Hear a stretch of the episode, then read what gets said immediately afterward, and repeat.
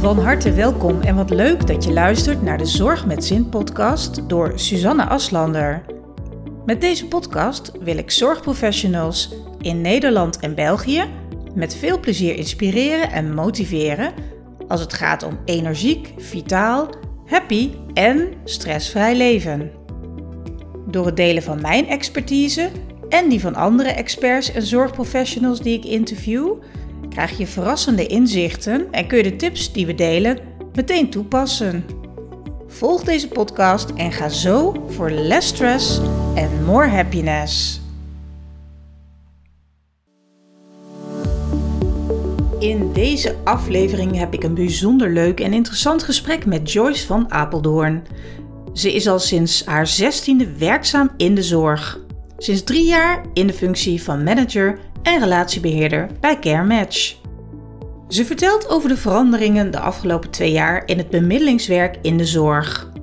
Daarnaast deelt ze de grootste uitdagingen voor ZZP'ers in de zorg en deelt ze verrassende tips hoe ze hier het beste mee om kunnen gaan. Ook vertelt ze waarom een gezamenlijke start op het werk zo ontzettend belangrijk is. En het thema vitaliteit komt natuurlijk ook aan bod. Joyce vertelt tenslotte uitgebreid over de beweegredenen waarom ZZP'ers in de zorg steeds vaker kiezen voor het ZZP-schap. En nee, de nummer 1 reden is niet het geld. Veel plezier met het beluisteren van dit inspirerende gesprek. Van harte welkom bij deze aflevering van de Zorg met Zin podcast. En ik ben heel erg blij en uh, ja, vereerd zelfs ook dat Joyce van Apeldoorn vandaag uh, bij mij aangeschoven is.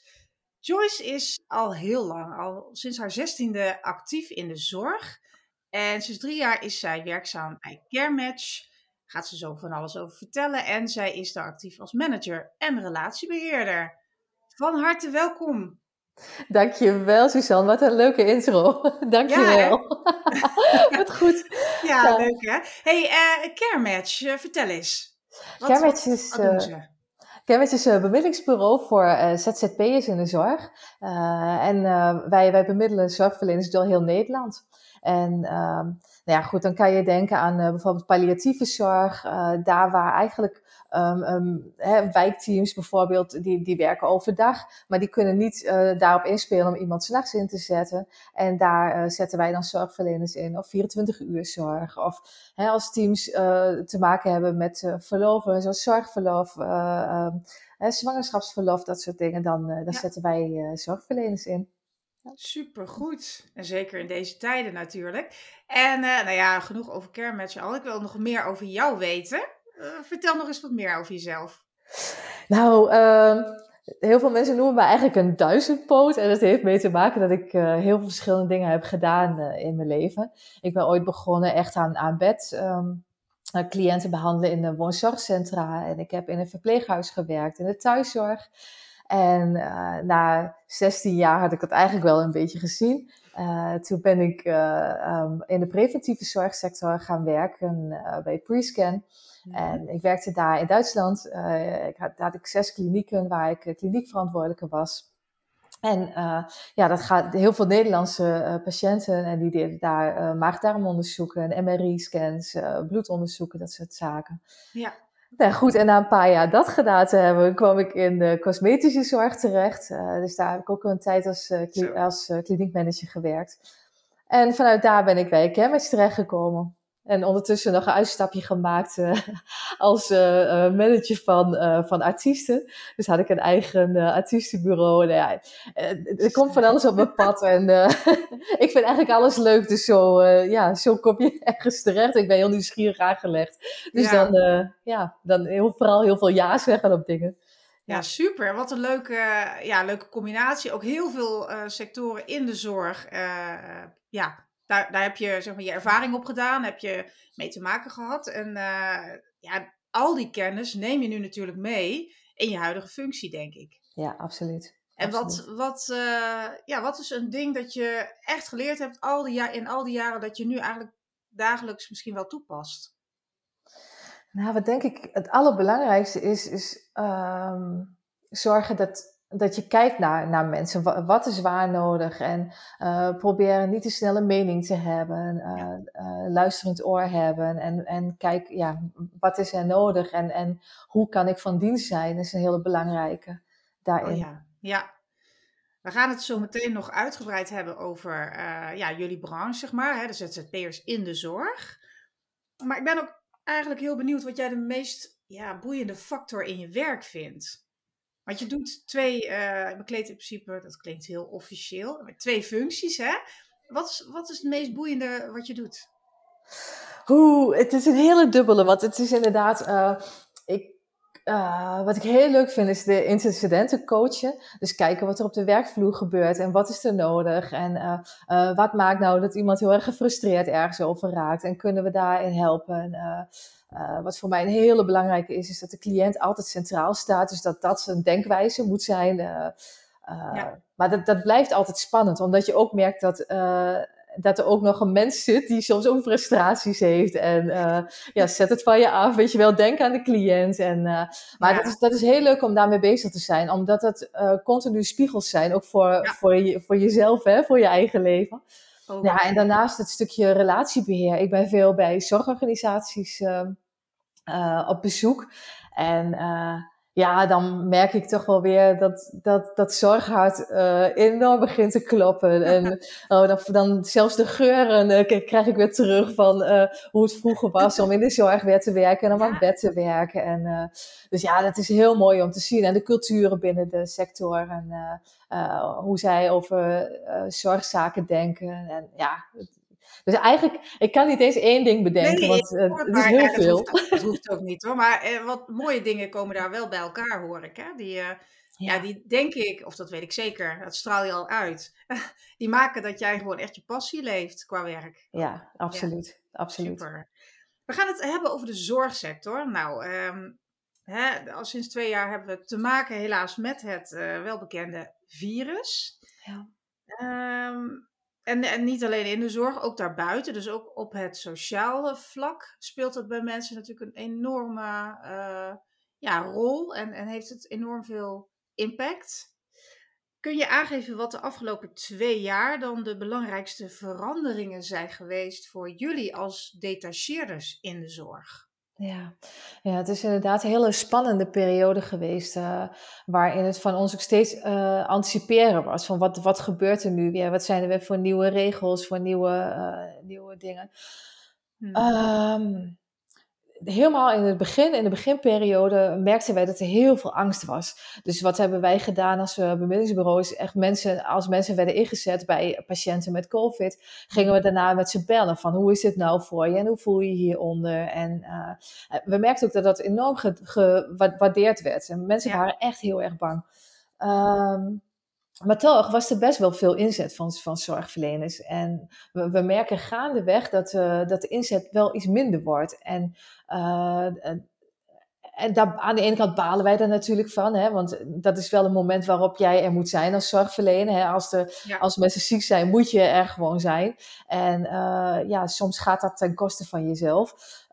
maar goed, onze, de zorgverleners die wij inzetten zijn zelfstandig ondernemers. En de angst dat zij uh, uitvallen en ziek worden en daardoor geen inkomsten hebben, is natuurlijk heel erg groot. Dus dat, ja. dat is een hele dubbele. Dus dan praat je aan de ene kant vanuit onze kant van, hè, aan de kant van de cliënt, wat ontzettend balen dat we niet kunnen invullen. Aan de andere kant is er ook heel veel begrip en respect voor die zorgverlener. En, en ja, moeten zij zelf ook die keuze kunnen maken. Ja. Het, is, het zijn rare tijden. Ja, ja. zeker. En nou ja, het einde is ja. tenminste op korte termijn volgens mij nog niet in zicht, helaas. Nee. Dus dat maakt denk ik ook, als je kijkt naar de mindset hè, van, de, van de zorgverleners en zeker ook van die ZZP'ers, want daar benoem je een belangrijke. Hè? Um, dat stukje uh, duurzame inzetbaarheid of goed voor jezelf zorgen, dat is voor ZZP'ers in de zorg eigenlijk nog een grotere verantwoordelijkheid voor henzelf ja. dan voor mensen in loondienst. Ja. Want die hebben ja, ik noem dat dan altijd een vangnet op dat gebied.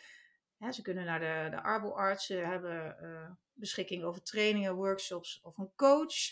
Um, en als ZZP'er in de zorg moet je daar zelf voor zorgen. Naast al die andere dingen die je ook moet of wilt regelen, doen uh, of, of moet uitbesteden. Maar goed, je, het zijn allemaal aandachtspunten. Ja. En um, wat ik hierin heel graag wil delen is dat, dat je als zorgverlener echt moet proberen regelmatig en het liefst dagelijks even te reflecteren. Van waar ben ik nu mee bezig? Hoe gaat het eigenlijk met mij?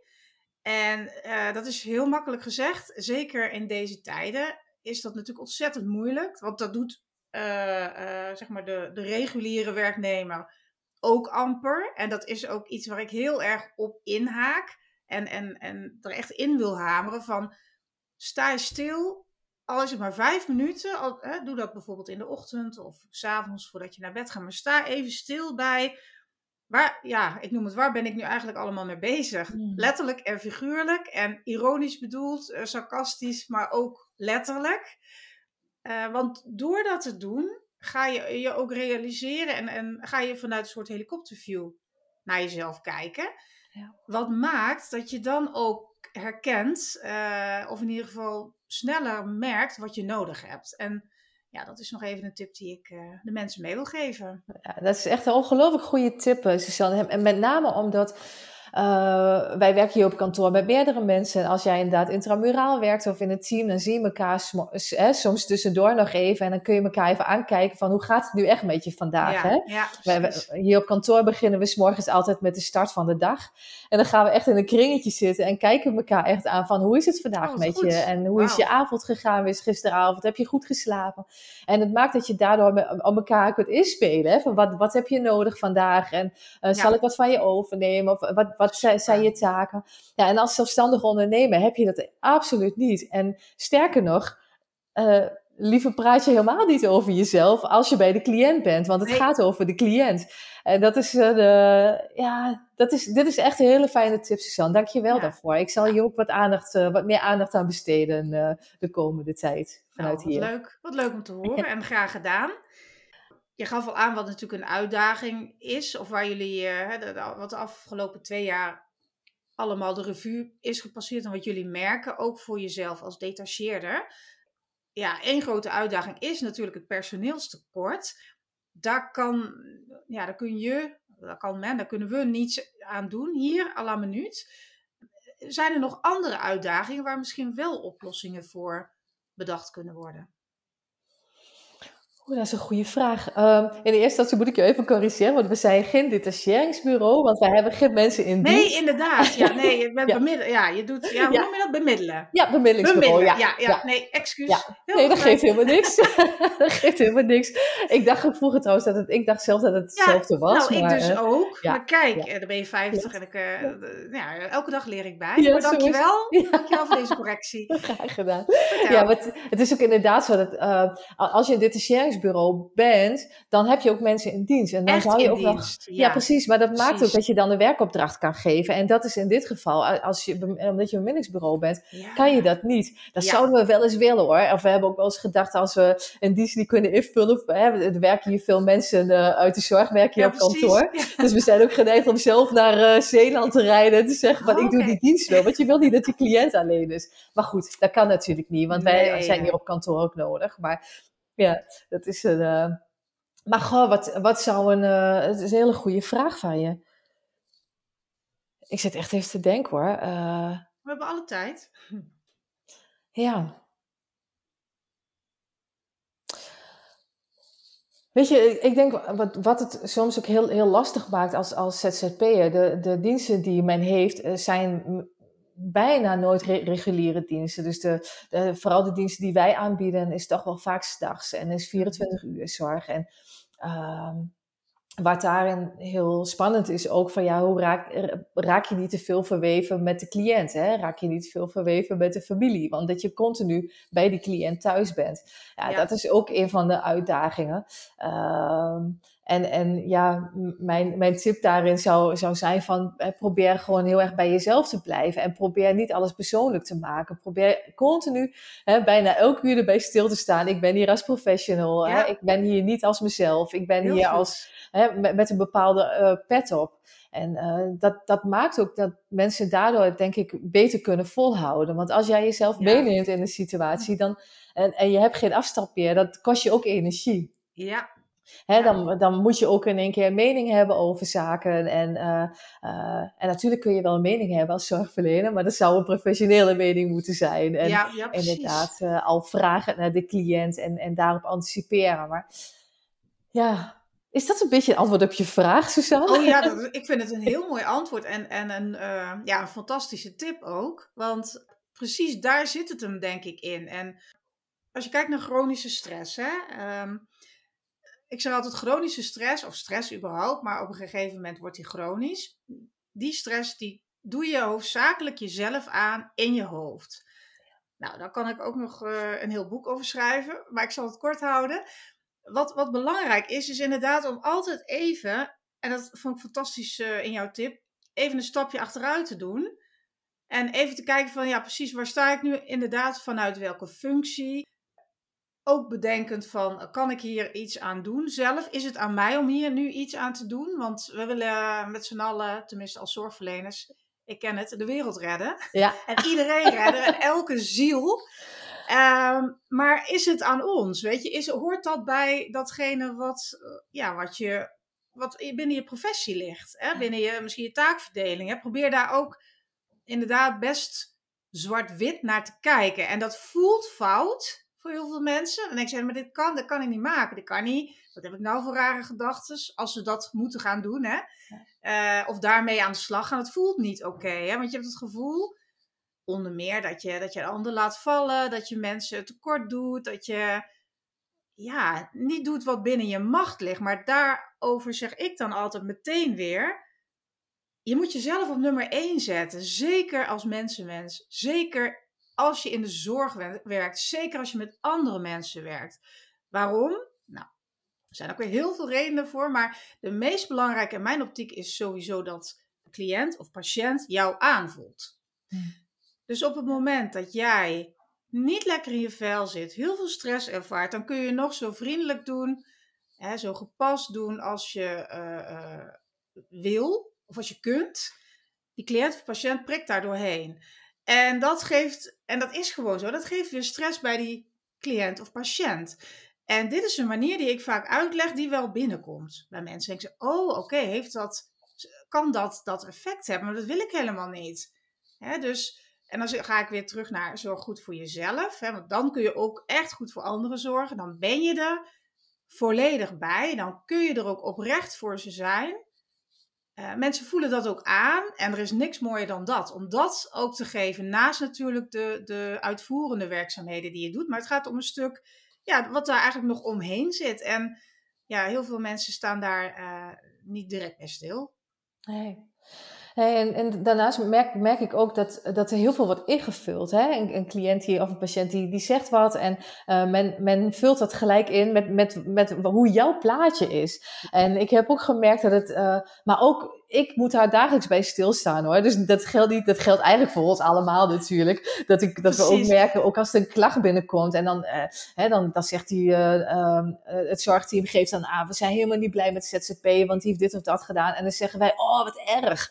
Maar jij hebt nog helemaal niet die zorgverlener gesproken. Dus luister, weet je, en geef aan van, goh, oh, dat lijkt me heel vervelend voor je. En, en, vraag door. En vervolgens ga je met die zorgverlener en probeer ze met elkaar in contact te brengen. Want het verhaal, ja. Ik merk dagelijks dat het verhaal altijd anders is als dat jij gedacht had. Als dat jij invult. En het is, uh, dat is zo interessant. Dus wat, ik, wat wij ook steeds zeggen, ook aan de telefoon, uh, uh, stel open vragen, stel wedervragen. En, en dat, dat geldt voor ons als intercedenten, maar dat geldt ook voor, hè, voor, de, voor de zorgverlener. Van, hè, probeer niet te reageren, maar probeer vooral te luisteren en weer, en weer, een, weer een vraag eroverheen te stellen. Ja, ja, ja. En dat heel is, mooi. Uh, ja, ik, ik merk dat het heel veel ook doet met je, met je uh, hè, gezondheid en met je geestelijke gezondheid. Want op het moment dat je niet overal mening over hoeft te hebben, kost je, scheelt je dat ongelooflijk veel energie. Heerlijk, ja, ja, precies dat. Oh ja, ik herken het. Ja. En, maar weet je, de valkuil is in, in dat soort dingen, of met dat soort dingen, is heel snel aanwezig. Hè? Want juist in, hè, je benoemt zo'n situatie waarin uh, iemand niet tevreden is. Dus dat uh, veroorzaakt al stress bij of onrust uh, als bemiddelaar. Dat je denkt, oh jee, ja. wat is er gebeurd? En dan gaat dat riedeltje in je hoofd automatisch verder. Ja. Uh, en dan, ja, dat, dat kun je voorkomen. Maar dat is, dat is echt een kwestie van heel vaak oefenen, denk ik. Is dat Oh, bij jou ook zo? uh, ja? Ja, en ik zeker. herken het hoor. Ik heb echt niet wijsheid in pacht. Oh god, nee. Maar goed. Ja, ja, ik herken het zeker. En ik, ik probeer steeds, en bij een ander valt je dat heel makkelijk op. Hè? En dan, Ja, en dat is, dus, dan zeg ik tegen de teamleden van, oh ja, maar, hè, even doorvragen. Maar dan doe ik het zelf. En dan merk ik dat, dat ik zo'n team aan de telefoon heb. En denk ik, oh, dat kan echt niet. Wat erg. Wat erg. Maar goed, het is, eh, het is heel erg leerzaam, eh, inderdaad. Om daar, ja, inderdaad, te- ook bij jezelf weer een stapje terug te doen. En te kijken van, jeetje, doe ik dit nu goed? En voelt de ander zich wel gehoord ook als ik meepraat? oh ja. Hè, voelt de ander zich wel ja. serieus genomen? Dus het is wel een, eh, een, een ja, het, het blijft een les, denk ik ook. Ja, en het blijft denk ik ook een eeuwige les. Want wat ik ook zeg, hè, op het moment dat je, dat je brein in de stress schiet, dan is het heel moeilijk om daaruit te komen. En door heel veel oefenen gaat het steeds beter. Maar je zal het nooit kunnen voorkomen ook. Dus, maar dat is ook maar goed, want stress, hè, dat stuk hormonen wat er, eh, wat er hormonaal gebeurt, is belangrijk in je, in je lichaam. Eh, maar heel af en toe, niet te vaak. En vooral Ja. positief, hè, als je een beetje spanning hebt voor een presentatie of voor een andere spannende gebeurtenis, eh, dan is dat allemaal oké. Dan heb je dat juist nodig. Dan Ja. doet het je juist goed. Maar Ja. Chronisch, dat is, eh, nee, daar moet, je, daar moet je echt voor waken. Ja. En het hoeft helemaal niet zo moeilijk te zijn. Maar ja, goed, dat zeg ik. Eh, maar ja, hè, dat, eh, nou ja, ik leer dat mensen. Dus dat is. Ik wil het zeggen, mooi. mooi. Ja, Maar, maar nogmaals, ook ik maak mijn fouten. En dan moet mijn vriend of een vriendin die zegt: Nou, Suus, wat heb je nou, wat leer je die mensen allemaal? Oh ja. En dan moet ik ook weer even terug. En dan moet ik wel altijd heel hard lachen. Maar goed. Ik vind het ook wel heel bijzonder dat je dat soort mensen om je heen hebt die dat dan ook durven te zeggen, hè? Dat ja, wel, nou niet eh, iedereen hoor. Nee, oh, nou, maar mijn partner zegt, durft alles te zeggen. Dat mag ook. En een paar goede vriendinnen. Ja, die gewoon lekker, lekker open en, eh, en eh, ja, zeg je dat, geen blad voor de mond nemen. En ik hou wel van dat soort mensen. Ja, absoluut. Ja. Daar, daar leer je het meest van. ja. Dat, precies. Hè? Dus je weet ook dat het ja, gewoon klopt. Tenminste, in de zin, ze, ze, ze spreken wat ze, ze spreken uit wat ze denken. Ja. En daar zit natuurlijk een basis, eh, daar zit iets in. En daar ga ik altijd wel eh, mee aan de slag. Kijken of ik daar iets mee kan. Ja, Dus mooi. eh, ja. Even kijken. Ja, steeds meer zorgprofessionals kiezen voor ZZP'erschap en gaan aan de slag als zelfstandige hè, nu. Ja. Wat ik vaak hoor de laatste tijd is dat er ook op de werkvloer in zorgorganisaties, en dat is misschien altijd geweest, dat weet ik niet, maar dat, dat, dat er steeds meer een probleem heerst eh, tussen mensen in loondienst en ZZP'ers Ja. dat het er altijd al was, zeg maar, maar dat het nu erger is. En, of aan het worden is. En dus echt nog meer problemen en daardoor nog meer verzuim om allerlei redenen veroorzaakt. Daar heeft natuurlijk niemand zo 1, 2, 3 een oplossing voor. Maar heb jij een oplossingsrichting? Wa- wat zou zo'n organisatie kunnen doen? Om, om de sfeer te verbeteren, om te zorgen voor meer cohesie. Ja, wat, wat ik heel interessant vind inderdaad, is dat eh, inderdaad steeds, steeds meer mensen kiezen voor het ZZP-schap. En er wordt heel snel gezegd, ook door de mensen van de werkvloer, dat doen ze om het geld. Ja, dat hoor je inderdaad veel. Ja, en je hoort veel van organisaties van ja, een ZZP'er is te duur. Maar dat, toch klopt dat niet helemaal, want uiteraard hebben wij daar onderzoek naar gedaan. eh, want ook voor ons is dat interessante informatie van waarom wordt nou iemand eh, inderdaad, waar- waar- waarom kiest iemand voor het, ZZ Ja. voor het ondernemerschap? Ehm, en wat daaruit kwam, was dat eh, eh, salaris kwam ongeveer op de vierde plek. Aha. Want je, je moet niet vergeten dat mensen zelf een laptop moeten hebben. Mensen moeten vervoer regelen. Mensen moeten eh, hun eigen trainingen betalen. Wat, dat, Ja. wat overigens over veel geld gaat. Ze moeten alle registraties zelf organiseren. Dus het is best wel een, een ding. En als er geen werk is, hebben ze geen inkomsten. Ja. Dus, dus ze moeten eigenlijk ook zorgen dat er een spaarpotje is. Dus die kwam maar op de vierde plaats. En op de eerste plaats kwam toch dat mensen moeite hadden. Nou, vrijheid staat, staat Oh er erg bovenaan. Dus dat je zelf mag kiezen welke diensten je wil. Ja. Nou ja, goed. Wat de organisatie daaraan zou kunnen doen, is, is dat je eh, mensen zelf een rooster la- laat maken. En, eh, en Oh dat ja. je daar wel een roostercoach op zet van, goh, wat, wat, hè, als het niet goed gaat, wat gaat er dan niet goed en waarom gaat het niet Mhm. goed? Mhm. Want je weet ook dat in teams, eh, eh, ook in zelfsturende teams, is het soms zo dat waar, waar mensen de grootste mond hebben, die, die, hè, die krijgen gelijk. Dat, Ja. ja. nou ja, dat is ook een beetje ja, inherent aan de maatschappij ook, dat het zo, zo werkt dat. Um, maar goed, uh, dus roostering zou een hele belangrijke zijn. Van welk, hè, dus als je kijkt naar bol.com tegenwoordig, daar kan je gewoon kiezen hoeveel vakantie jij neemt. Of hè, dat ja, je vanuit huis werkt. En, en dat is toch veel meer van, van nu. En dat maakt ook dat mensen gezonder zijn, minder ziekteverzuim. Uh, maar hoe ga je dat regelen op het moment dat er al vergrijzing is in de zorg en dat er al tekorten zijn? Maar goed, dat zou een ideaal plaatje zijn, dat dat, dat op een gegeven moment zou, zou kunnen.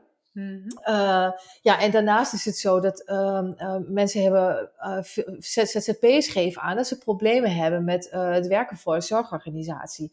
En dat heeft toch te maken met bepaalde keuzes die gemaakt worden door, door bestuur. Ja. En, en dat is heel vaak is er niet gedacht aan wat er nou daadwerkelijk op de werkvloer gebeurt. He, dus keuzes die worden gemaakt omdat er bezuinigd moet worden. Heel logisch, want zij krijgen ook die opdracht, want anders heb je geen bestaansrecht meer als organisatie. Ja. Maar goed, hoe ga je dat vertalen naar de werkvloer? En hoe neem je neem daar de mensen in mee? En kom niet in één keer met allerlei gekke bezuinigingen, maar leg gewoon heel duidelijk uit van dit is wat er is. Hoe denken jullie dat we dit kunnen veranderen? En maak iedereen verantwoordelijk. Ja, Oh, zo mee eens. Ja, ik ben ook, uh, ook actief als adviseur duurzame inzetbaarheid. En bij mij is daarin de absolute pijler de dialoog aangaan. En initiatieven uh, ja, vanaf de werkvloer laten opbloeien. Ja.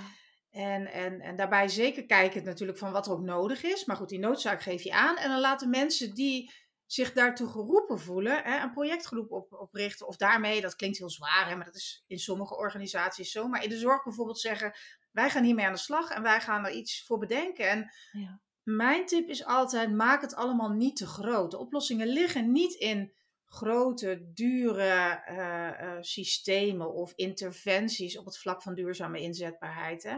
Ja. Um, uh, het begint met hele simpele dingen. Um, waardering. Weet je, dat, dat is goud waard. Dat komt misschien wel in de, staat boven in de top 5 even wat ik hoor van mijn hè, cliënten en, en klanten. Van, dat, dat wil ik graag. Ik wil gehoord worden. Ja. Uh, maar waarom wil ik gehoord worden? Ja, ik wil ook dat vanuit een stuk waardering. Dat wil men graag. En men wil ook graag inderdaad uh, betrokken worden bij dingen. En niet opeens, zoals jij het omschrijft, alles op je bordje krijgen. Of lezen in een mail dat dit of ja. dat is besloten. En weet je, dan ja, dat als je. Dat belangrijkste is dus dat, dat die uh, mensen worden betrokken, maar ook dat er een gevoel van saamhorigheid is. Van wij gaan dit samen doen. Wij, uh, wij fixen dit wel. En je kunt niet alles fixen, maar dat je in ieder geval die intentie er is en dat gevoel. En van daaruit kun je met, met kleine interventies uh, al hele mooie dingen realiseren om ervoor te zorgen dat mensen uiteindelijk niet gaan uitvallen. Ja, precies. En dat is fantastisch als je dus en, en, maar ik, ik voorzie daar echt, en dat, dat merk ik en dat hoor ik ook, dat daar zoveel frictie dus is, terugkomend even op die hè, loondienst, zorg, uh, heel veel uitvalzieken, bij de, loondienst, uh, bij het loondienstpersoneel uh, langdurig verzuim, waardoor er nog meer ZZP'ers komen. Dus op een gegeven moment voelen de, voelt de ene groep zich weer ondergesneeuwd door de ander. En precies met alle, alle fricties. En dan, dan gaan we dan ook weer met, met dingen die ingevuld worden. Uh, gaan mensen hun eigen mening creëren en dan krijg je twee kampen en nou drama, zeg ik dan maar, voor alles en voor iedereen, hè? voor de organisatie, ja. voor, de, voor de medewerkers natuurlijk ook, uh, omdat ze daardoor dus ja, voortdurend in de stress zitten, maar vergeet die patiënten en die cliënten niet, die dus echt dat ook allemaal op een of andere manier meekrijgen. Ja. Ja. ik moet heel eerlijk zeggen, Suzanne, dat ik, ik, ik hoor het wel eens. Maar voor ons is het heel erg belangrijk dat wij ook evalueren. Uh, wij, wij hebben veel contact met de ZZP's en we hebben heel veel contact met de organisaties. Dus als wij twee dagen hebben ingezet, dan doen we al een evaluatie. En als dat soort dingen spelen, dan proberen we dat wel uit de lucht te helpen. En ik krijg vooral heel veel terug uh, dat zorgteams heel dankbaar zijn. Omdat anders zij zelf die nachten moeten gaan invullen. En omdat zij anders zelf. Uh, hè, dus nu is de cliënt heel erg blij dat daar iemand is. En dat de cliënt rustig thuis kan sterven. Zo, hè, en dus. Um, ik moet eerlijk zeggen dat, dat, uh, dat wat je aangeeft, dat herken ik vooral van intramurale settings. Uh, ja. um, in, in, de, in de wijkroutes en in de, uh, in de palliatieve zorg is dat, is dat minder aanwezig. Maar Gelukkig. Het, ja, maar het heeft vooral daar heel veel mee te maken met ja, dat men elkaar niet begrijpt. En, en dan denk ik ook van, joh, vraag eens aan de ander. Hè? Ook ja. van de zorgteams, vraag eens aan de ander. Wat maakt nou dat je ZZP'er bent geworden? Is dat daadwerkelijk het beeld wat, wat klopt? Hè? Dat, dat, dat, dat, gaat het om het geld? Of zijn het andere keuzes? Uh, hè? Sommige mensen zijn ook gedwongen ZZP'er geworden, omdat ze uh, mantelzorger daarnaast zijn. En ehm, nou ja, er kunnen natuurlijk heel veel redenen voor zijn, uiteraard. Maar ja, dus dat, maar mooi dat je dat, dat je aangeeft dat jullie daar dus inderdaad hè, binnen, op, ja, binnen 48 uur begrijp ik, al, op, al contact hebben. Weet je, dan kun je ook ja, je hoeft natuurlijk niet echt dingen te sturen, maar alleen al, ja, dat noem ik dan weer, de aandacht en, en een stuk uh, gehoord worden aan beide kanten, dat, dat is gewoon ja, goud waard ja, absoluut. Ja, heel belangrijk. En uh, ja, eh, weet je, we, we zijn niet alleen een bemiddelingsbureau of een servicebureau of hoe je het maar noemen wil. Het gaat ons vooral heel erg ook in, om, omdat hoe kunnen zorgverleners anders hè, de juiste aandacht geven aan cliënten als wij het niet eens op de juiste manier inzetten. Als wij denken, ja, het zijn maar poppetjes die we invullen. Ja, nee, precies. Hè, en gaatjes vullen met, uh, ja, dat, dat schiet niet op. Dus voor ons is dat heel erg belangrijk om, om het op die manier te doen ja, ik denk ook dat wij onszelf daarin onderscheiden. Uh, ja, ik wou net zeggen, dat ik, ik ken andere bureaus niet, maar ik vind jullie aanpakken op deze manier echt uh, heel bijzonder en ook heel, uh, heel goed. En zeker ten aanzien van, ja, wat ik zeg, de vitaliteit en de duurzame inzetbaarheid van die ZZP'er. Ja. En natuurlijk de mensen en de organisaties die je daar dus weer mee helpt. Dus ja. mooi. Dank je. Uh, we gaan het hebben over vitaliteit. Nou, zoals je weet uh, is vitaliteit mijn core business. En uh, alles wat draait om vitaal blijven en duurzaam inzetbaar blijven. En het zijn eigenlijk allebei enorme containerbegrippen, ik weet het. Ehm, maar daarom ben ik ook wel heel benieuwd wat het woord vitaliteit voor jou eigenlijk betekent. Ja, uh, voor mij persoonlijk betekent het, dan denk ik meteen aan sporten. Uh, omdat uh, voor mij is sporten zowel lichamelijk als, maar met name voor mijn kopie heel erg belangrijk. Ik heb ooit een diagnose ADHD gehad en ik uh, heb ervoor gekozen om uh, geen medicatie te nemen. En dat maakt dat uh, als ik niet sport, dan wordt het heel gauw blur in mijn hoofd. Dan wordt het heel gauw mistig. Dus voor, voor mij is sporten ongelooflijk belangrijk. En dat, dus vitaliteit is, is, ja, als ik niet sport, dan, dan merk ik gelijk dat mijn gezondheid achteruit gaat. En dat mijn geestelijke gezondheid ook achteruit gaat. Ja. dus daar denk ik als eerste aan. En dan denk ik aan voeding en slaap en ja, dat zijn de dingen die zo bij mij opkomen. Ja. Uh, als ik geeft, denk. Oh, ja, ja, je geeft hiermee eigenlijk ook al een hele mooie tip weer. Uh, aan, aan mensen. Hè? Op het moment dat, dat mensen ook uh, nou ja, ADHD of iets anders. Hè?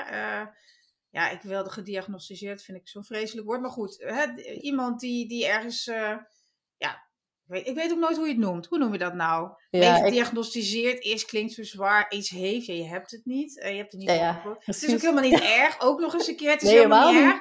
Maar hoe zeg je dat dan? Ja, je kan ook niet zeggen aandoening. Ik ja. Je hebt een etiketje gekregen. Ja, je hebt, je hebt een stickertje. En geen, precies. en geen rugzakje, want er wordt helemaal ook. nee. Nou, maar goed, dat. Hè, mensen, je hebt natuurlijk al labels. Noem het even labels. Je hebt allerlei uh, geuren en kleuren aan labels. Um, en, en wat jij benoemt is een perfecte manier als het uh, druk wordt in je hoofd, uh, onrust, chaos in je hoofd, om te gaan bewegen inderdaad. En om zoveel redenen. Allereerst natuurlijk een stukje hormonaal. Je maakt gelukstofjes aan. Uh, en je hoeft niet eens keihard te gaan zweten in een fitnessstudio. Als je gewoon gaat wandelen, 20 minuten, gewoon stevig doorloopt, dan nou, je wil niet weten wat er allemaal aan chemische processen plaatsvindt in je brein en in je lijf verder, uh, die je alleen maar ten goede komen. Dus ja, als mensen zeggen, uh, ja, ik, heb, uh, ik hou niet van fitness of, nou ja, ik, ik, heb geen zin in teamsport of eigenlijk, nou ja, of oprecht, maar ook zeker wel als smoesje genoemd, dan zeg ik, joh, dan ga je gewoon lekker na het avondeten even lekker ja, een, een, wandeling maken met je partner of alleen, of met je met familie of met de hond alles kan, maar je komt altijd gelukkiger na een wandeling thuis dan dat je daarvoor was. Dus wat is dat al waard, hè? En zeker als het niet zo goed met je gaat, om wat voor reden dan ook. Echt trek er even op uit, zeg ik dan. En, en ervaar wat dat voor je doet. Want het is gewoon, ja, eigenlijk niet te beschrijven, maar het is gewoon een feit. En uh, nou ja, ook met sporten, zoals bijvoorbeeld uh, inderdaad fitness of cardio uh, training. Dat doet ook nog zoveel meer vervolgens voor je. Uh, of, of nog eens extra, zo moet ik het zeggen. En ja, kies echt voor iets waar je, wat je leuk vindt. Dat is denk ik daarin ook het belangrijkste. En ga niet ja, opgelegd iets doen. Ik zeg, ja, ik zeg altijd, ga dan gewoon even een blokje om. Dat is net zo goed. Ja, nice. Ja. Maar die is, uh, dat, is, dat is een goede tip. Want mensen zijn ook vaak geneigd als ze moe thuiskomen. denken ze, ja, moet ik nou nog iets gaan doen? Ja, zeg ik dan. Want je, ja, je krijgt energie, je bent creatiever, uh, je hebt een positievere kijk op alles. En je zit gewoon lekkerder in je vel. Dus, ja. Ja, dat is echt een gouden tip. Hè? Dat is ook als, je, als het gaat over meditatie, zegt men ook van eh, als je geen tijd hebt om te mediteren, als je normaal gesproken 10 minuten doet en je hebt nu geen tijd, ga je 30 minuten. Ja. Precies. Ja, zo heb, ik, zo heb ik een gouden tip altijd uh, voor mensen die, ja, ook in de zorg, die zeggen, ja, ik heb echt geen tijd om even buiten te gaan lopen of zo. Hè, wat denk je wel niet? Weet je, krijg ik dat. En dan zeg ik, ja, maar je hebt wel tijd om even vijf minuten op, de, op het toilet te zitten. Of even ergens op een bankje. En dan pak je, neem je telefoon mee, je headsetje. En dan doe je even een ademhalingsoefening.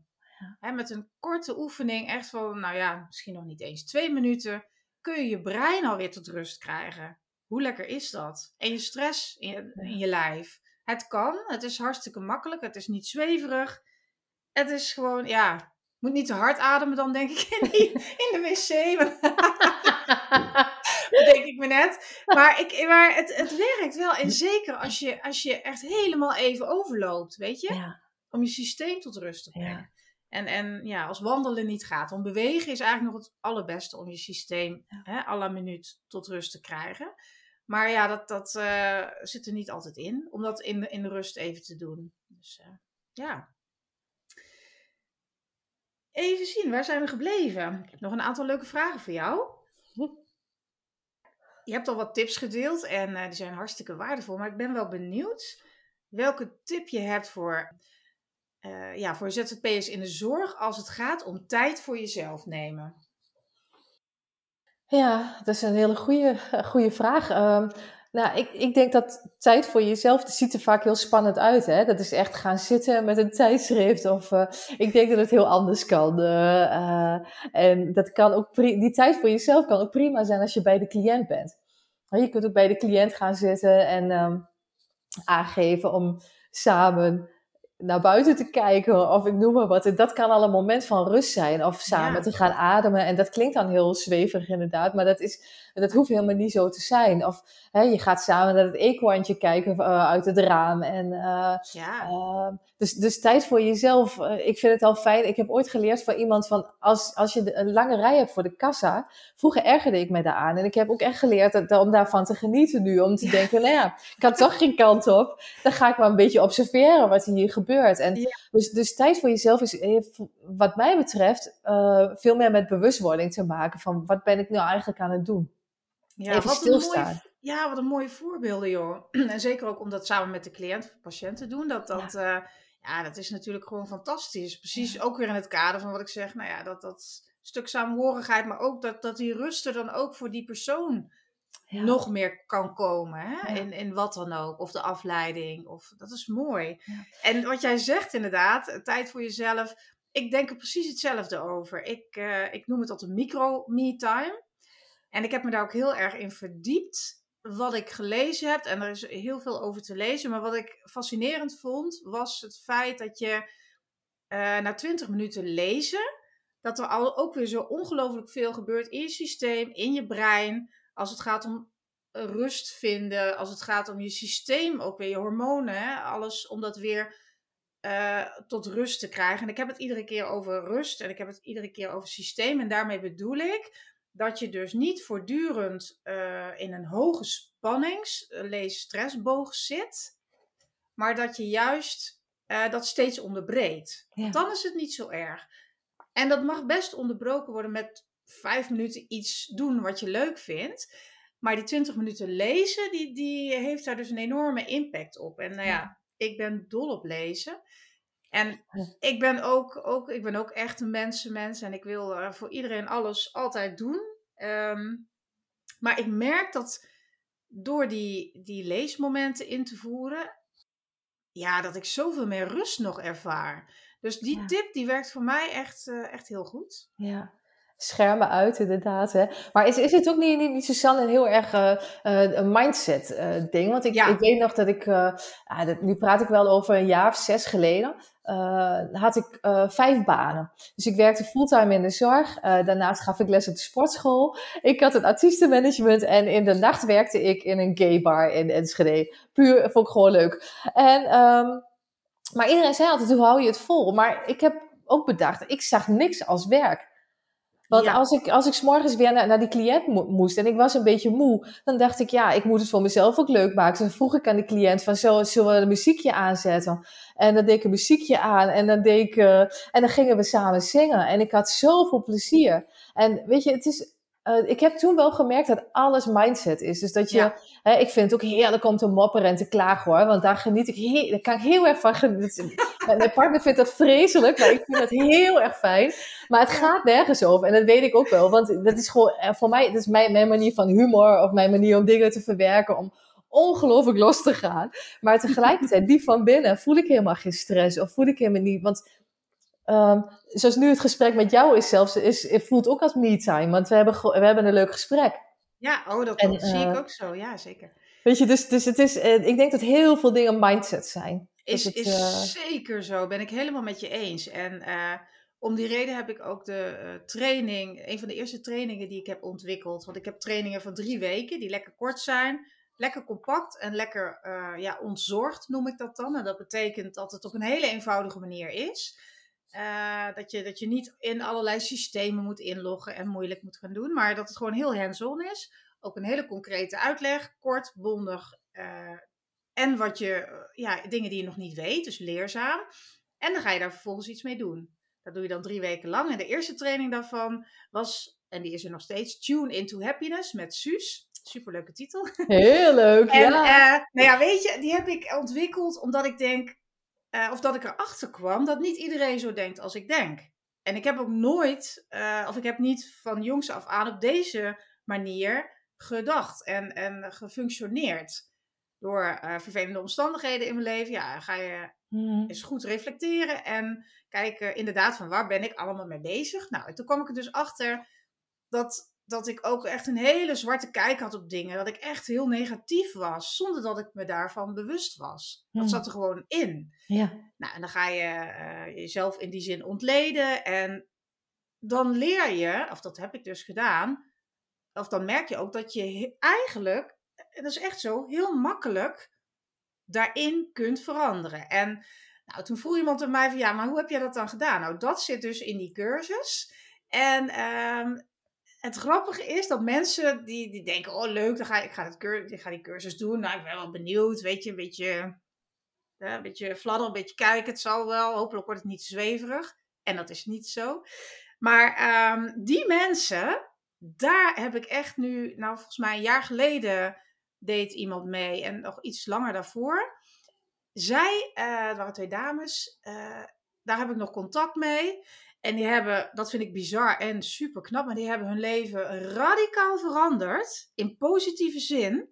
Die zijn hun dromen gaan nastreven. Ja, dat klinkt nou alsof het overdreven is, maar het is echt zo bij die twee. En dus niet te geloven, het kan dus. Hè? En, en uh, uh, hebben dingen echt omge... Uh, voedingspatronen of dingen daar in kleine stapjes, want dat is ook wat ik dan altijd zeg. Maar hè, zijn daar gewoon zich in gaan verdiepen, hebben daar uh, een passie ontdekt, uh, zijn daarin verder gegaan, zijn daarin gegroeid en, en leven nu echt een, een, ja, een leven vanuit een positieve mindset. En als ik, als ik dan zo'n verhaal hoor, hè, dan raakt me dat enorm. Dan denk ik, wauw, weet je, het, het was niet een toevalstreffer dat het bij mij zo werkte. Het kan dus echt voor iedereen. En ik gun dat iedereen. En ja, wat ik zeg, het is, het is helemaal niet zo moeilijk als men denkt. Maar het gaat echt om inzicht te krijgen. Het gaat om, uh, om naar je gevoel gaan. En dat doe ik bijvoorbeeld door mensen bepaalde films, video's te laten kijken. Gewoon hè, op YouTube geselecteerde video's die echt um, je laten nadenken. Dan ga je echt in een stuk emotie waar je niet zo snel in komt. En in een stuk inzicht en bewustwording. En dat is fantastisch. Ja, en als je dan mensen ziet gaan, zo noem ik dat dan, dan denk ik, wauw Heel gaaf. Maar goed, dat, dat inderdaad even een aanleiding van dat stukje uh, mindset. Want daar begint het mee. Hoe sta jij s ochtends op? En met je verkeerde been uit bed stappen, dat is een hele grote fabel. Mhm. dus dat. Ja, dus mensen die dat roepen, dan denk ik, nee, dat klopt niet.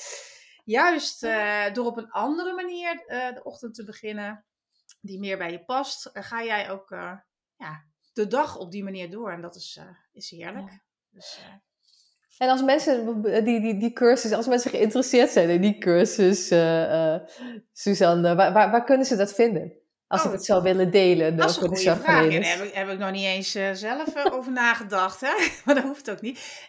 Op mijn website www.suzanneaslander.nl En daar staat hij nu onder training. Er staat er nu één. Want ik ben de andere trainingen aan het aanpassen. Dus, maar die staat daarbij. Ja. Maar het is, het is een online training. Ja, het is uh, een online training, een blended e-learning noem ik het officieel. En uh, ik doe het wel in een Facebookgroep. Niet iedereen is daarvan gediend, hoor ik dan vaak. Maar dan zeg ik als tegenargument, als je echt lekker met jezelf aan de slag wil, maak je gewoon een account aan op de naam van je hond. Ja. En doe je mee, weet je? Ja, precies. No excuses, denk ik dan. Oké. Heel goed. Dus dat. En wat ik nu, uh, nu doe, is dat mensen dagelijks een mail krijgen. Of op werkdagen in die drie weken. Ik ben nu bezig om dat te veranderen naar een WhatsApp-groep. Waarom? Omdat ik mensen daarin en mezelf daarin ontzorg. Weet je, ja. dus je krijgt ochtends een appje. Oh, leuk, leuk berichtje van uh, het kader van de training. Persoonlijk, leuk. Uh, met een linkje. Nou, en dan ga je naar de opdracht en de tekst in de Facebookgroep. Daarin wordt ook gewerkt, dus daar kun je uitwerking plaatsen als je dat wil. Het is een besloten groep. Het is echt alleen voor onszelf. Blijft ook onder ons. Dat is ook zeker de bedoeling, alles wat er wordt gedeeld. En dat gebeurt ook. En um, daarnaast uh, heb ik een kick-off meeting in het begin en een slotmeeting aan het einde van die drie weken. En elke week, dus elke ja, drie keer heb ik een QA. Dan kunnen mensen vragen stellen. Dan kan ik een stukje coachen. Kunnen anderen meekijken. Ook van leren. En uh, dit is een aanpak ja, die ik zelf ontzettend leuk vind om te doen. En uh, ja, ik kan er ook een training van zes maanden van maken. Weet je, van een jaar als het moet. Maar voor mij is het zo. Weet je, we hebben allemaal uh, te weinig tijd eigenlijk. En um, tenminste dat gevoel hebben we. Ik zeg het fout, we hebben het gevoel. Want we hebben eigenlijk tijd genoeg. Maar goed, uh, en, en mensen willen wel dingen leren, maar het moet niet te lang duren. Dus ik heb hier inderdaad ook onderzoek naar gedaan. Wat is een acceptabele termijn? En vooral ook bij mensen hè, die werkzaam zijn in de zorg. Wat spreek je dan aan? En ja, het enige wat men soms wat minder vindt, is dat het in een Facebookgroep is. Maar het alternatief is een uh, aparte applicatie waar je moet inloggen waar je je wachtwoord vervolgens kwijt ah, bent. Ja. Je kunt de, de indeling niet, je kunt niet vinden waar het is. Weet je, je wordt daar met alle respect voor die programma's, want die zijn echt, echt mooi. Maar die moet je je weer eigen maken. Dat kost je weer tijd. En daar hebben mensen geen zin in. En dan haken ze af. Dus. En dat wil ik niet, want ik wil dat ze ja, nog happier uh, in hun leven kunnen staan. Dus dat. Leuk. Klinkt hartstikke ja. goed. Ja, hè? ja, het is ook echt super leuk om te doen. En tot nu toe ja, zitten er eigenlijk alleen maar vrouwen bij. Is wel grappig. Dus, uh... nou, de eerste man, als er iemand luistert, ik, ik, wil meedoen, dan is hij van harte welkom. Want ik ben ook heel benieuwd um, ja, wat, wat mannen hier uithalen en wat ze ermee doen. Dus dat. Uh, ja, ik ben jou natuurlijk aan het bombarderen met vragen. Dus misschien heb jij wel een vraag voor mij. Nog een vraag, want je vroeg al naar de website. Maar... Ja, zeker wel, Suzanne. Um, dus dit is wel een ding wat, wat me ook wel, wel bezighoudt. En wat ons hier op kantoor ook allemaal bezighoudt uh, bij CareMatch. Um, wij hebben altijd gezond, uh, gezond geroosterd. Dus dat betekende dat mensen maximaal zeven nachten mochten werken. En bij 24 uur zorg maximaal drie, nou, hooguit vier als cliënt echt, uh, hè, uh, echt op, ja, op het laatste lag, noemen, noemen wij dan, hè, dan. Dat ze dan niet een nieuwe zorgverlener in moest. Oh ja, ja, ja. Ja, ja goed. En wij vonden dat, al, dat het altijd zo moest. Want dan blijft men alert en... Um, uh, nou ja, goed. Uh, nou heb ik afgelopen maand heb ik bij een aantal zorgorganisaties een gesprek daarover gehad van hoe staan jullie daarin? Nou, eigenlijk moesten die organisaties daar een beetje om lachen en zeiden van ja, oké, okay, jullie zijn een beetje het beste jongetje van de klas. Uh, dat is niet helemaal de bedoeling, want uh, wij houden ons daar zelf ook niet aan. Hmm. Um, Nou goed, toen hebben we bedacht van, dan laten we dat los, hè, dan laten we zorgverleners zelf plannen. Nou, je moet je voorstellen, het zijn ondernemers, hè, dus um, uh, sommigen willen maar één nacht, maar sommigen willen ook veertien nachten. Ja, ja. Uh, nou, daar hebben we nu akkoord op gegeven, maar wel zitten we steeds achteraan te zeggen van ja, maar pas je wel op jezelf en uh, nou ja, bezorgdheid en top. Uh, heb jij nog een tip die wij de zorgverleners dan mee kunnen geven? Oh, dat is een hele goeie. Um, een aantal dingen is al besproken. Ik denk bijvoorbeeld aan die micro-me-time.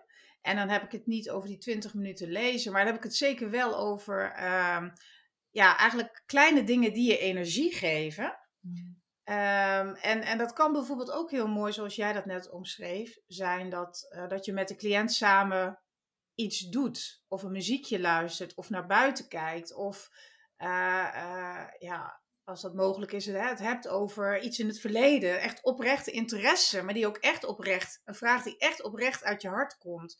Uh, dat soort dingen geeft je energie. Je geeft je energie en uh, dat is één. Maar wat nog belangrijker is, misschien wel het allerbelangrijkste is, wat ik ook helemaal in het begin zei, dat je jezelf op nummer één moet zetten. Mm. Dat je echt voor jezelf uh, dat stapje achteruit moet maken van met, met datgene of met de manier waarop ik nu werk, hè, waar we het dan nu over hebben, mijn, mijn roostering, mijn planning, uh, doe ik daar ook de cliënt een plezier mee. Hmm. Dat, dat, en dat je daar eens bewust bij stilstaat en, en je ook afvraagt van waarom doe ik dat eigenlijk? Waarom? Uh, hè, er zijn uh, hele plausibele redenen om bijvoorbeeld die nachtdien, nachtdiensten te doen achter elkaar. Uh, maar graaf daar eens wat dieper in. Heb het misschien eens met een collega of misschien met jullie hè? Uh, uh, over de reden. Want dat kunnen heel veel redenen zijn. Maar er kunnen ook redenen zijn.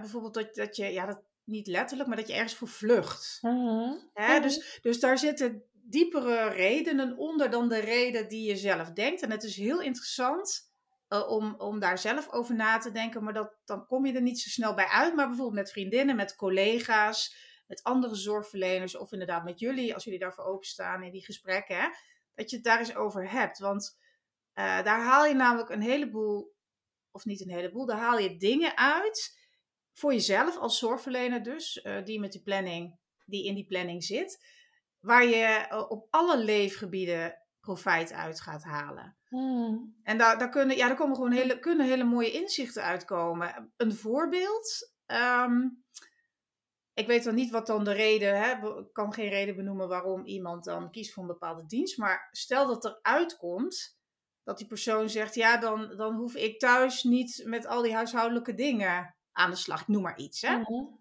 En met al die taken nog, want ik heb het al zo druk. Uh, nou ja, dan zit daaronder natuurlijk een, een, eh, een vraagstuk of wel een behoefte uh, dat daar hulp bij nodig is. Hè? Dus dat daar dan misschien thuis over gesproken moet worden, of kan worden, niks moet bij mij. Um, en dat, dat, ja, dat dat ook op dat vlak, op dat leefgebied weer wat lucht geeft. Uh, en eigenlijk dus de, de allergrootste tip naast deze twee is altijd, bij alles gaat het dialoog aan. Hè? Dat, ja. dus gaat het gesprek aan. Uh, vul niet in, precies dat ook. Hè. Vul niet in, maar vraag gewoon heel blanco van waarom, waarom hè, doe ik dit eigenlijk? Of waarom doet iemand die dan bijvoorbeeld thuis niet helpt bij de huishouding, waarom doet die dat eigenlijk? Vaak is het zo dat die persoon zich daar helemaal niet van bewust is. Dus dit is een concreet voorbeeld, maar dat kan bij, op alles worden toegepast. Hè. Dus door het gesprek aan te gaan, Um, is het bij jezelf kijken en dan het gesprek aan te gaan met het issue waar het om gaat, of het, het, uh, het gegeven. Het hoeft geen issue te zijn natuurlijk, maar dat, ja, dan ga je op, op allerlei gebieden eh, meer floreren weer. Ja. Uh, je gaat iets uh, onderzoeken, je gaat ermee aan de slag en ja, dingen worden dan alleen maar beter. En dan kan het zomaar zijn dat iemand die dat constant achter elkaar gepland heeft, dan denkt, ja jeetje, Hè, als het is thuis nu goed geregeld. En dan kan ik eigenlijk ook gewoon lekker daar weer variatie in aanbrengen. Zodat ik ook meer rust krijg. Weet je, dus nou ja, heel lang verhaal. Maar ik denk dat daar en op die manieren dat je daar iets mee kunt. Het is wel een hele leuke system. Want ik geef net, net aan van je moet niet invullen. Terwijl ik net al aangeef van ja, je doet wel voorzichtig hè. Dat, dat wij al invullen. Dat, dat, nou ja, heel interessant is. Ja, ja als we terug luisteren, wil je niet weten wat we allemaal... Ja, maar goed, dat doen we niet, dat doen we niet. Ik hou ervan, ja, leuk. Dankjewel. Dus, ja. Hey, um, het is alweer bijna tijd, joh. Dat is uh, wel jammer. Maar goed, ik, uh, ik weet je altijd te vinden. Ja, dat is geheel wederzijds, Suzanne. ik ga uh, afsluiten met de allerlaatste vraag die ik nog voor jou heb. En dat is de vraag: welke tip zou jij startende ZZP'ers in de zorg van harte willen meegeven? Uh, nou, ik, ik denk. Uh, wat ik het allerbelangrijkste vind, is wees je er zelf van bewust dat je je eigen visitekaartje bent. Oh ja. En um, uh, dus dat betekent hè, hoe je natuurlijk, hè, een visitekaartje begint al bij het uiterlijk. dus dat is belangrijk. Hoe kom je bij de cliënt binnen? Hoe kom je bij een bemiddelingsbureau binnen? Uh, maar belangrijker is bij de cliënt. Uh, hoe kom je binnen en um, uh, ja, kan je goed meebewegen met, met de cliënt? Um, geef je warme zorg? Ben je geïnteresseerd in zowel de cliënt als de familie? Maar wees een visitekaartje van jezelf. En natuurlijk ook voor ons, uh, zeker. dat is ook belangrijk. Maar goed, het allerbelangrijkste is dat jij bent een ondernemer. En als mensen, als jij het ergens goed hebt gedaan, word je teruggevraagd. Dus, dus denk ook als een ondernemer. Hè? Als jij ergens heel ja. lekker brood hebt gegeten en je bent daar hartstikke leuk geholpen door, die, door de bakker, dan denk je, ik ga terug. Want dat voelt echt zo fijn. Ja, die, diegene geeft mij een heel fijn gevoel. En dat is, uh, dus ik denk dat, dat dat de allerbelangrijkste is uh, voor een start ZZP'er. Dat is een hele mooie tip. En uh, als allerlaatste ben ik nog even benieuwd, aller, aller, allerlaatste. Wat is een grote valkuil voor startende ZZP'ers? Want dat vind ik toch ook wel interessant. Uh, ik denk dat, uh, dat ze. Ja, poeh, het is heel, heel. wat is een valkuil? Ik denk dat men niet altijd doorheeft wat, uh, wat de diensten inhouden, wat ze, wat ze gaan doen. Uh, oh, hè, veel mensen komen uit, uh, uit de wijkzorg of intra, hebben intramuraal gewerkt. En um, um, nou ja, nou praat ik alleen voor CareMatch. CareMatch is, is denk ik 90% één op één zorg. Ja. dat, dat wordt, langzamerhand gaan we ook wel steeds meer naar intramurale zorg. Um, maar ik denk dat dat uh, het ding is. En, en hoe ga je inderdaad goed voor jezelf zorgen? Hoe ga je zorgen dat, je, dat men weet dat jij er bent? dat je beschikbaar bent? Ja, het is vaak lastig om alle papieren goed op orde te hebben. Daar ondersteunen wij wel in als bureau trouwens. Dat is voor ons wel een hele belangrijke. Uh, om mensen ook bij de hand te nemen van wat, wat moet je precies doen en hoe kom je in de systemen. Maar men denkt er soms te makkelijk over. Uh, maar je moet als, als, als ZZP'er moet je wel, wel wat weten. Ja. En ja, je, je bent gewoon, je bent echt een ondernemer en je moet gewoon heel veel dingen zelf doen. Klopt. Of zelf ja. regelen. Ja, dus dat, dat is denk ik wel een, een valkuil. Dat, dat je denkt van, ik doe dit even, maar toch, mm -hmm. je, je, je bent ook een loner. Je staat er wel alleen voor bij de cliënt. En uh, uiteraard heb je altijd een zorgorganisatie op de achtergrond en heb je altijd ons op de achtergrond. Maar ja. Je, ja, je moet wel, ja, je moet jouw onderneming wel goed op orde hebben. En dat is, uh, ja, dat is wel, uh, dat is waar, waar men zich vaak op verkijkt voor die tijd. Ja, ja, want men wil natuurlijk met de core business bezig zijn. En dat zijn de patiënten of cliënten hè, waar je mee aan de slag gaat bij de organisaties. En als je je er niet goed op voorbereidt, inderdaad, dan kun je best van een koude kermis thuiskomen door alle, ja, alles waar je inderdaad rekening mee moet houden, wat jij ook benoemt. Ja, ja en laten we eerlijk zijn, als, als, uh, als zorgverlener um, is, het, is het toch heel lastig om ook zakelijk te zijn. Uh, want ja. dat, dat zit niet in je systeem. Nee. Dus dat is, uh, ja, maar goed, weet je, ik probeer steeds te zeggen van, van mensen vinden zakelijk vaak heel vies hè, en heel naar, daar moet ik ver weg van blijven. Ik kan je vertellen dat ik heel zakelijk ben, maar mensen ervaren dat niet zo. Maar dat heeft, ik zie het als service en ik zie het als hè, waar kan ik helpen en waar kan ik iets toevoegen. En ik denk dat als je het zo gaat bekijken, dat het ja. heel anders overkomt. En, dat je, en dat, dan kan het dienstverlenend zijn. En ja. Uh, dan, ja, dan, dan is het toch wel wat anders. Mooi. Goed, dat zeg je heel mooi. Ja, ja, daar zit zeker iets in. En ook dat stukje zakelijk zijn um, en, uh, ja, en werken in de zorg. Want dat, hoeft niet voor iedereen te gelden, maar over het algemeen, ah. zeker bij vrouwen. Sorry dames, maar zeker waar. het is een feit. Ja. En het is zo zonde, want het is zo ontzettend belangrijk en waardevol wat je doet, wat men doet. Dus dat, ja. ja. maar goed, dan zit je ook weer op een stuk mindset. Zeker, ja, zeker, zeker. Goed. Hey, we moeten afronden, Joyce. Jammer. Ik wil je al heel hartelijk danken voor dit ja, super leuke en inspirerende gesprek. Voor al jouw tips en uh, mooie dingen die je met ons hebt gedeeld. Dankjewel, Suzanne. Jij ook heel erg bedankt. Het was uh, weer heel waardevol. En ik zal ook zeker uh, de tips die, die je hebt gegeven, ga ik ook delen met, ons, met onze zorgondernemers. En, en zeker met, met de mensen op kantoor ook hier. Wat leuk. Dankjewel. Ja, nou, ik zou zeggen dan uh, tot een andere keer weer. Heel graag. okay, Dankjewel, Suzanne. Hartelijk dank dat je afgestemd was op mijn podcast. Wil je graag nog meer inspiratie en motivatie? Abonneer je dan via de knop volgen. Heb je vragen over deze podcast? Of heb je misschien een onderwerp dat je graag behandeld wilt hebben? Neem dan contact op met mij via info suzanneaslander.nl. Het is helemaal leuk als je een screenshot van mijn podcast maakt en die deelt op je socials. Want hoe meer zorgprofessionals ik mag inspireren, hoe blijer ik natuurlijk word. Ben je tenslotte op zoek naar nog meer tips? Download dan nu gratis de Ultieme MeTime Gids. Dit is mijn inspirerende e-book van maar liefst 44 pagina's. Vraag hem aan via www.suzanneaslander.nl slash gratis.